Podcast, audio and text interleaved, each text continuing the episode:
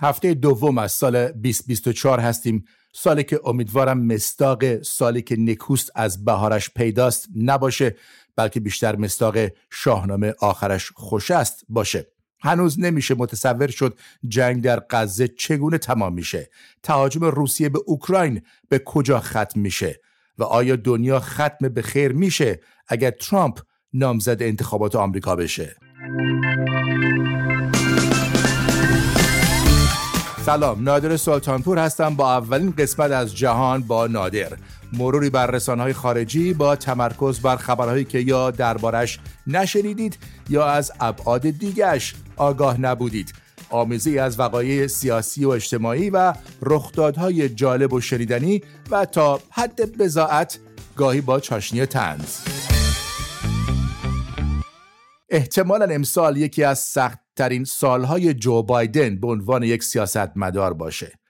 با توجه به سن بالاش اگر واقعا بخواد نامزد این انتخابات باقی بمونه یکی از پایین ترین میزان محبوبیت در میان رؤسای جمهوری رو داره و ممکنه مقابل حریف قدری مثل دونالد ترامپ قرار بگیره. در سیاست خارجی هم از همه طرف درگیر جنگ و بحرانه. مقاله در لوفیگاروی فرانسه نگاهی انتقادی کرده به کارنامه سیاست خارجی جو بایدن.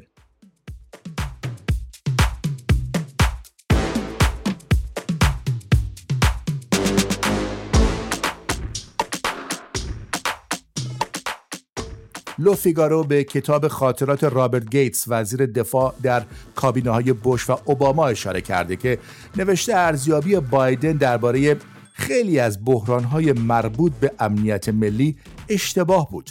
مثلا با حمله به عراق برای آزادی کویت مخالف بود اما موافق حمله به عراق برای سرنگون کردن صدام حسین بود. و البته کی فراموش می‌کنه خروج برق آسای آمریکا از افغانستان رو و پیامدهای فاجعه بارش. مقابل جمهوری اسلامی نرمش نشون داد تا بلکه برجام رو زنده کنه. اما تهران اون رو نشونه ضعف دید. وقتی جلوی ارسال سلاح به اوکراین رو گرفت مسکو فرصت رو برای حمله به اوکراین قریمت شمرد. بعد هم که بایدن وعده زمین و زمان رو به اوکراین داد سر انتقال هر سلاح استراتژیکی بازی در آورد و با یک عالم تأخیر فرستادشون. یا سه ماه پیش وقتی حماس به اسرائیل حمله کرد همه نوع کمک نظامی در اختیار اسرائیل گذاشت. شخصا اونجا رفت. پیشنویس قدنامه های سازمان ملل رو هم وتو کرد. اما حالا با 23 هزار کشته خیلی هاشون بچه بایدن هم جامعه بینالملل رو به خشم آورده. هم اسرائیل چندان اهمیتی به خواسته هاش نمیده. به نوشته لوفیگارو درسته که بسیاری از این بحران ها خارج از کنترل آمریکا بوده اما دولت بایدن بیشتر تمایل داره به اونها عکس عمل نشون بده تا اینکه بخواد از قدرت نظامی و نفوذ سیاسی آمریکا استفاده کنه.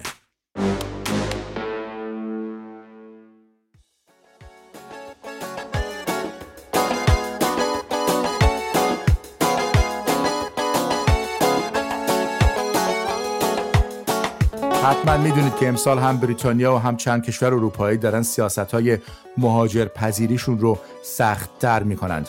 به منظور بازدارندگی می‌خوان مهاجران و پناهجویان رو که غیر قانونی به این کشورها میان به کشورهای سوم بفرستند که اونجا پرونده هاشون بهشون رسیدگی بشه اگر قبول شدند برگردونده بشن یا اصلا اونجا نگه داشته بشن برای زندگی.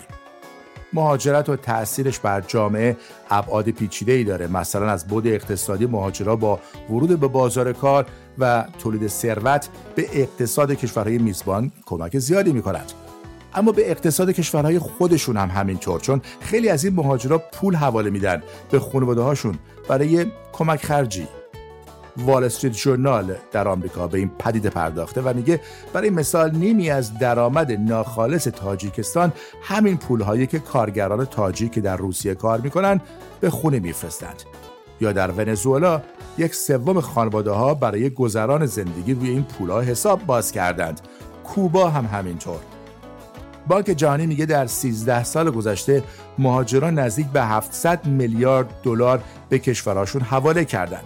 هند با فاصله زیاد مقام اوله بعدش مکزیک به قدر این حواله ها برای اقتصاد مکزیک حیاتیه که مانوئل لوپز اوبرادور رئیس جمهوری در یک سخنرانی گفت می‌خوام از هموطنان مهاجرمون سپاسگزاری کنم که پارسال 59 میلیارد دلار فرستادند و به 10 میلیون خانواده محتاج کمک کردند.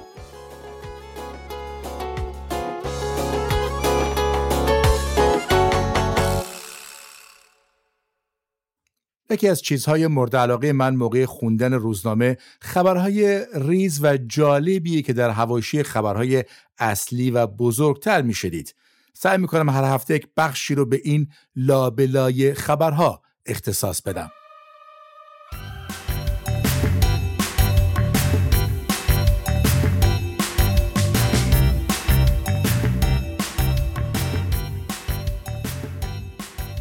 مثلا نقطه مشترک بین فیلم اشعه ایکسی که بیمارستان از گردنتون گرفته با گردن بندی که به گردن آویزون کردید چیه؟ نقره. فیلم های اشعه ایکس حاوی مقادیری نقره است. صدها تن فیلم اشعه ایکس در بایگانی های بیمارستان های انگلستان خاک می‌خورند. حالا این فیلم ها به ضرابخانه ملی کشور فروخته میشه تا اونجا این نقره بازیافت بشه و برای ساخت جواهر مورد استفاده قرار بگیره. کامپیوترها و موبایل که از کار افتادن با دستبندی که به مچ دارید چه نقطه مشترکی دارن؟ طلا. به نوشته ماهنامه آمریکایی هارپر بازار تخمین زده شده حدود 7 درصد طلاهای استخراج شده جهان در این دستگاه های الکترونیک به کار رفته که نیاز داره بازیافت بشه.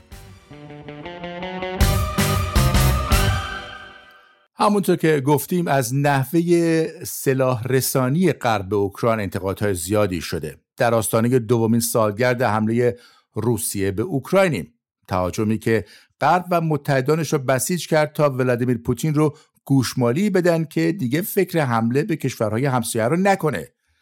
انتظار می‌رفت یا بهتره بگیم این گونه تبلیغ می‌شد که تحریم های بی سابقه علیه روسیه کمر کرملین رو بشکنه و به زانو درش بیاره. اما هنوز اینطور نشده. چرا؟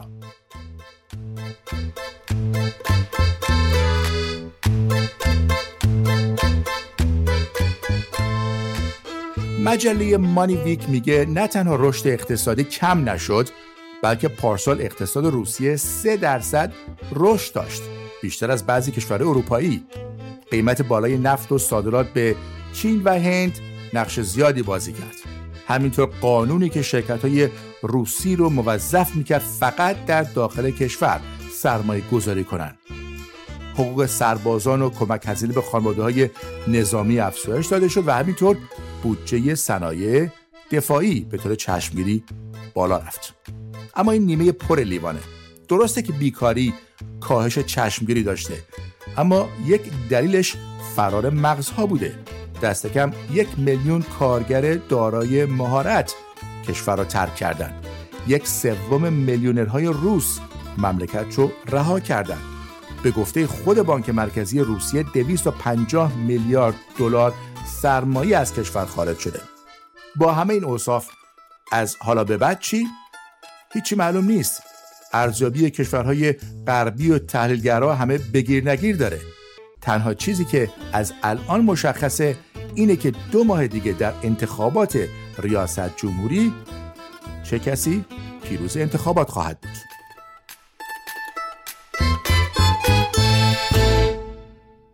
آکروپولیس مجموعی است از آثار باستانی یونان بر فراز تپه در آتن. لغت یونانی که میشه معناش کرد شهری در بالاترین نقطه. معروفترین این آثار معبد پارتنونه که به قرن پنجم پیش از میلاد برمیگرده. اسم این قطعه موسیقی محتاب در آسمان آکروپولیسه.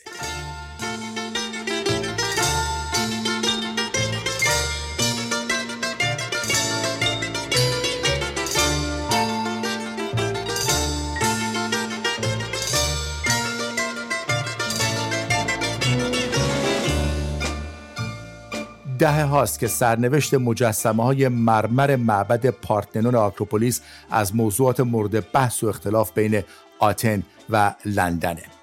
قصه از این قراره که یونانی ها می‌خوان این مجسمه ها به کشورشون برگرده.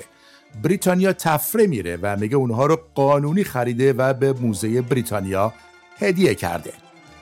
انتقال مجسمه ها به اوایل قرن 19 برمیگرده. دستپخت لورد الگین سفیر بریتانیا در یونان تحت سلطه امپراتوری عثمانی به همین دلیل در بریتانیا این مرمرها به مرمرهای الگین شناخته شدند. تایمز لندن زندگی لورد الگین رو زیر ذره‌بین گذاشته. اشرافزاده 33 ساله ای که با پول همسر ثروتمندش یک تیم مجسمه ساز به آتن برد تا از این مجسمه ها کپی برداری کنه. اما نهایتا تعدادی از آثار اصل رو به بریتانیا فرستاد. مدارکی هم ارائه کرد که نشان بده کارش با اجازه دولت عثمانی بوده. البته دولت عثمانی هم از کیسه خلیفه بخشیده. اما این تازه آغاز مصیبت های لورد الگین بود. او به نفرین مجسمه های مرمر گرفتار شد. هزینه کمرشکن انتقال دریایی مجسمه ها باعث شد پولاشون تبه کشه. در میان راه ناوگان دریایی ناپلئون بوناپارت کشتی رو متوقف کرد. یک پیشنهاد بیشرمانه هم به لورد الگین داد. در ازای آزادی خودت محمولی گرانبها رو به موزه لوور پاریس تحویل بده. لورد الگین زیر بار نرفت. بار به بریتانیا رفت و خودش سه سال حبس و حصر در فرانسه رو تحمل کرد. وقتی بالاخره به بریتانیا برگشت همسرش رو که با دوست نزدیکش رابطه برقرار کرده بود طلاق داد در روندی طولانی که مقدار زیادی بدهی براش به جا گذاشت. با التماس بالاخره دولت بریتانیا رو متقاعد کرد که مجسمه رو ازش بخره. البته با قیمتی خیلی کمتر از هزینه هایی که خودش متقبل شده بود. به همین دلیل که دولت بریتانیا معتقد این آثار رو قانونی خریده. اما برای لورد الگین دیگه دیر شده بود. او در فقر و توی دستی از دنیا رفت. مرمرها هم فعلا در موزه بریتانیان ولی احتمال زیادی داره که دوباره به آکروپولیس برگردن.